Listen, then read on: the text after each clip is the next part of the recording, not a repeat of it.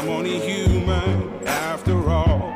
And you're only human after all. Don't put the blame on me.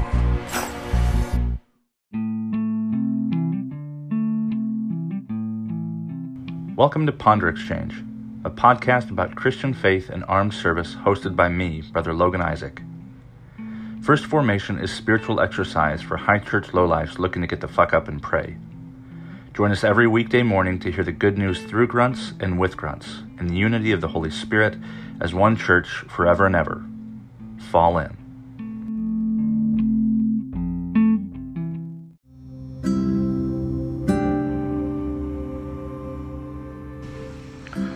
Psalm 78, verses 1 through 8. Give ear, O my people, to my teaching. Incline your ears to the words of my mouth. I will open my mouth in a parable. I will utter dark sayings from of old, things that we have heard and known that our ancestors have told us. We will not hide them from their children. We will tell them to the coming generation. The glorious deeds of the Lord and his might and the wonders that he has done. He established a decree in Jacob, and he appointed a law in Israel, which he commanded our ancestors to teach their children, that the next generation might know them the children yet unborn, and rise up and tell them to their children, so that they should set their hope in God, and not forget the works of God, but keep his commandments, and that they should not be like their ancestors, a stubborn and rebellious generation, a generation whose heart was not steadfast, whose spirit was not faithful to God. Continuing with verses 17 through 29. Yet they sinned still more against him, rebelling against the Most High in the desert. They tested God in their heart by demanding the food they craved. They spoke against God, saying, Can God spread a table in the wilderness? Even though he struck the rocks that water gushed out and torrents overflowed, can he also give bread or provide meat for his people? Therefore, when the Lord heard he was full of rage, a fire was kindled against Jacob, his anger mounted against Israel, because they had no faith in God and did not trust his saving power. Yet he commanded the skies above and opened the doors of heaven. He rained down on them manna to eat and gave them the grain of heaven. Mortals ate the food in, abundance. He caused the east wind to blow in the heavens, and by his power he let out the south wind. He rained flesh upon them like dust, winged birds like the sand of the seas. He let them fall within their camp, all around their dwellings. And they ate and were filled, for he gave them what they craved. Exodus chapter 16, verses 2 through 15,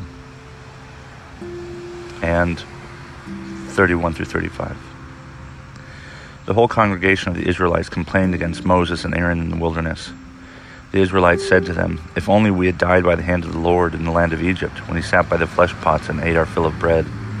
For you have brought us out into this wilderness to kill this whole assembly with hunger. Then the Lord said to Moses, I'm going to rain bread from heaven for you and each day the people shall go out and gather enough for that day. In that way I will test them, whether they follow my instruction or not. On the sixth day, when they prepare what they bring in, it will be twice as much as they gather in other days.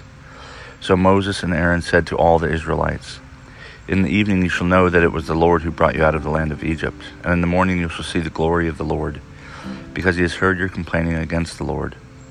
For what are we that you complain against us? And Moses said, when the Lord gives you meat to eat in the evening, and your fill of bread in the morning, because the Lord has heard the complaining that you utter against him, what are we? Your complaining is not against us, but against the Lord. Then Moses said to Aaron, Say to the whole congregation of the Israelites, Draw near to the Lord, for he has heard your complaining. And as Aaron spoke to the whole congregation of the Israelites, they looked toward the wilderness, and the glory of the Lord appeared in the cloud. The Lord spoke to Moses and said, I've heard the complaining of the Israelites. Say to them, At twilight you shall eat meat, and in the morning you shall have your fill of bread. Then you shall know that I am the Lord your God. In the evening, quails came up and covered the camp, and in the morning there was a layer of dew around the camp. When the layer of dew lifted, there on the surface of the wilderness was a fine, flaky substance, as fine as frost on the ground. When the Israelites saw it, they said to one another, What is it? For they did not know what it was. Moses said to them, It is the bread that the Lord has given us to eat. The house of Israel called it manna. It was like coriander seed, white, and the taste of it was like wafers made with honey. Moses said, This is what the Lord has commanded. Let an omer of it be kept throughout your generations, in order that they may see the food which, with which I fed you in the wilderness, when I brought you out of the land of Egypt. And Moses said to Aaron, Take a jar, and put an omer of manna in it, and place it before the Lord to be kept throughout your generations. As the Lord commanded Moses, so Aaron placed it before the covenant for safekeeping. The Israelites ate manna forty years until they came to a habitable land. They ate manna until they came to the border of the land of Canaan.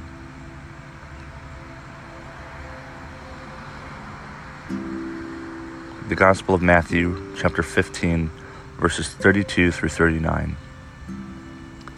Then Jesus called his disciples to him and said, I have compassion for the crowd because they have given they have been with me now for 3 days and have nothing to eat. And I do not want them to send I do not want to send them away hungry, for they might faint on the way. The disciples said to him, Where are we going? Where are we to get enough bread in the desert to feed so great a crowd? Jesus asked them, How many loaves do you have? They said, Seven, and a few small fish. Then, ordering the crowd to sit down on the ground, he took the seven loaves and the fish, and after giving thanks, he broke them and gave them to the disciples. And the disciples gave them to the crowds. And all of them ate and were filled, and they took up the broken pieces left over, seven baskets full. Those who had eaten were four thousand men, besides women and children. After sending away the crowds, he got into the boat and went to the region of Magadan.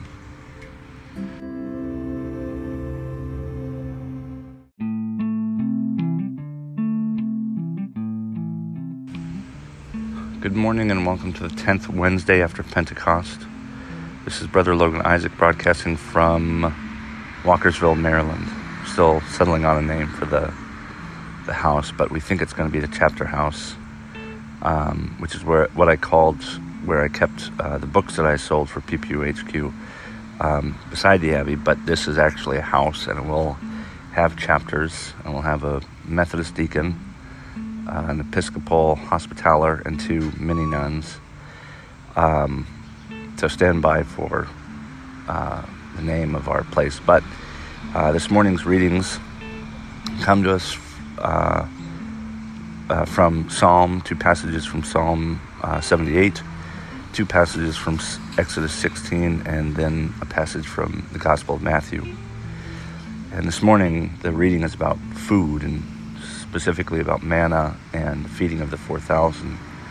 Um, and it's kind of, uh, I hate to say generic, but I mean, I think this is one of the stories that's a little bit more known, um, especially the gospel story. Um, manna, that's, that's the Hebrew utterance um, that they, they said when they said, What is it?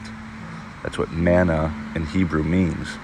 And so they eat what is it for 40 years, and then they stash an omer of it which is I think you can probably you can probably think of it like a, a pound or a you know 16 ounces or something.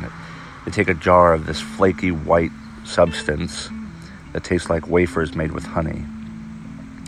Um, and they put it in a jar and they put it inside the Ark of the Covenant before the covenant. Uh, in there also is uh, Moses' rod of God and the uh, tablets of the second the second copy of the, the commandments. Um, and it stays with them for forever until the destruction of the temple.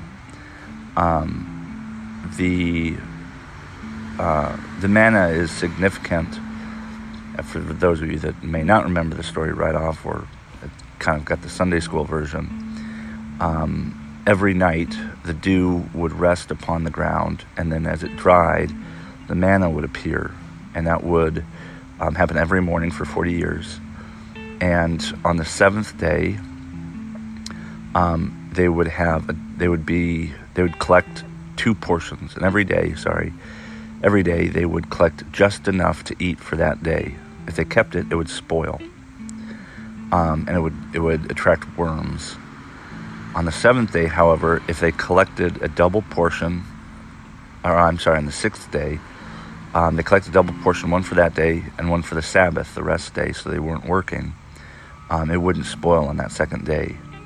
Um, and so the big question I've always had and thought of is um, what happened to that omer in the Ark of the Covenant? Like clearly it didn't spoil, um, or if it did, they have you know a can of worms in the Ark of the Covenant, which I don't think would happen.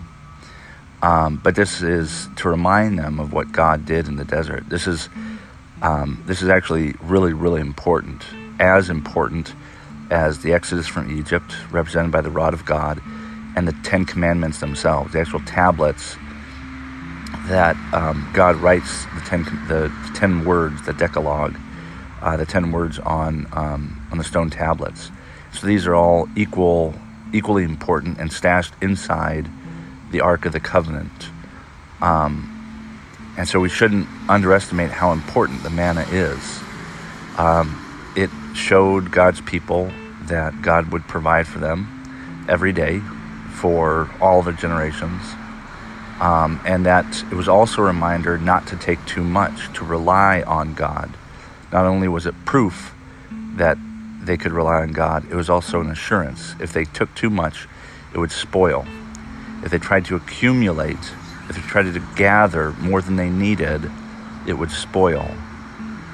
Um, so if you hear Christians telling you they don't believe in, you know, the redistribution of wealth, you should ask, well, you know, how how is wealth accumulated in so heavily in some pockets of our society? The story of the manna and the lesson from the manna was precisely so that they wouldn't store up, so that everybody would have enough, um, and that if you tried to collect more than you needed, you weren't punished, it just wouldn't work. Um, there's a story when um, Joshua led the Israelites across the Jordan and took Jericho. Achan stole something from Jericho and tried to hide it. And he was taken outside with his family outside the camp and stoned to death. And that's some scary shit. But if you stole, if you tried to steal more manna than you needed, it would spoil. And so you weren't you weren't really punished. It just deactivated. You know, there's there's no way for it to happen. Um, and this was the lesson of the what is it? Um, you know that it's not like it grows somewhere. It's it, it's a reminder of your utter reliance on God. Um, and it's as important as the story and the, the the the reality of God saving them from Egypt, from slavery, as well as what God commanded of them um, in the desert. Um, and so the when Jesus goes to feed the four thousand, it's loaded with this imagery that everybody had enough all 4,000, even though they only had seven loaves and fishes. And other gospels get into more detail, you know, split it and some, you know, blah, blah, blah, blah, blah. Um, this isn't the only feeding story either. There's also the feeding of the 5,000. Um, but um, the point is that everybody has enough and nobody has too much. Um, and that's the model for the kingdom of God uh, that accumulation is just impossible. It doesn't happen. Um, that you only take what you need. Um, and that's a reminder to always only take what you need, not to take more than what you need. Um, and take it as a lesson, as a reminder that God is providing for you. And if that's the case, um, then you don't deserve any more than your neighbor does. Um, I say that as I'm sitting out on our new front porch, probably within earshot of our neighbor, our one neighbor. The other side of our house is a Verizon building and a McDonald's. Um, but uh, I'm sorry again for missing out uh, yesterday and probably another couple of days last week. Um, as I kind of figure out my setup, hopefully there won't be any more interruptions.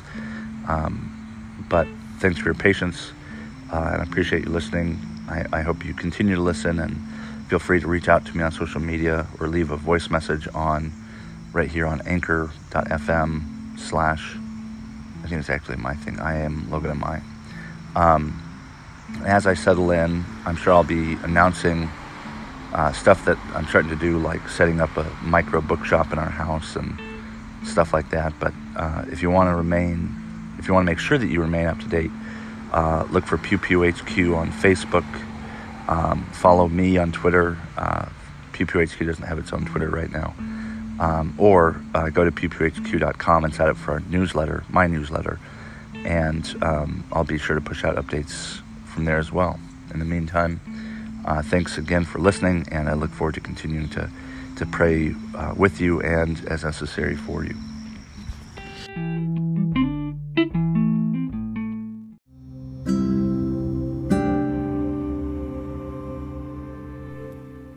Prayer for protection from the Book of Common Prayer. Assist us mercifully, O Lord, in these our supplications and prayers, and dispose the way of your servants toward the attainment of everlasting salvation, that among all the changes and chances of this mortal life, they may ever be defended by your gracious and ready help. Through Jesus Christ our Lord. Amen.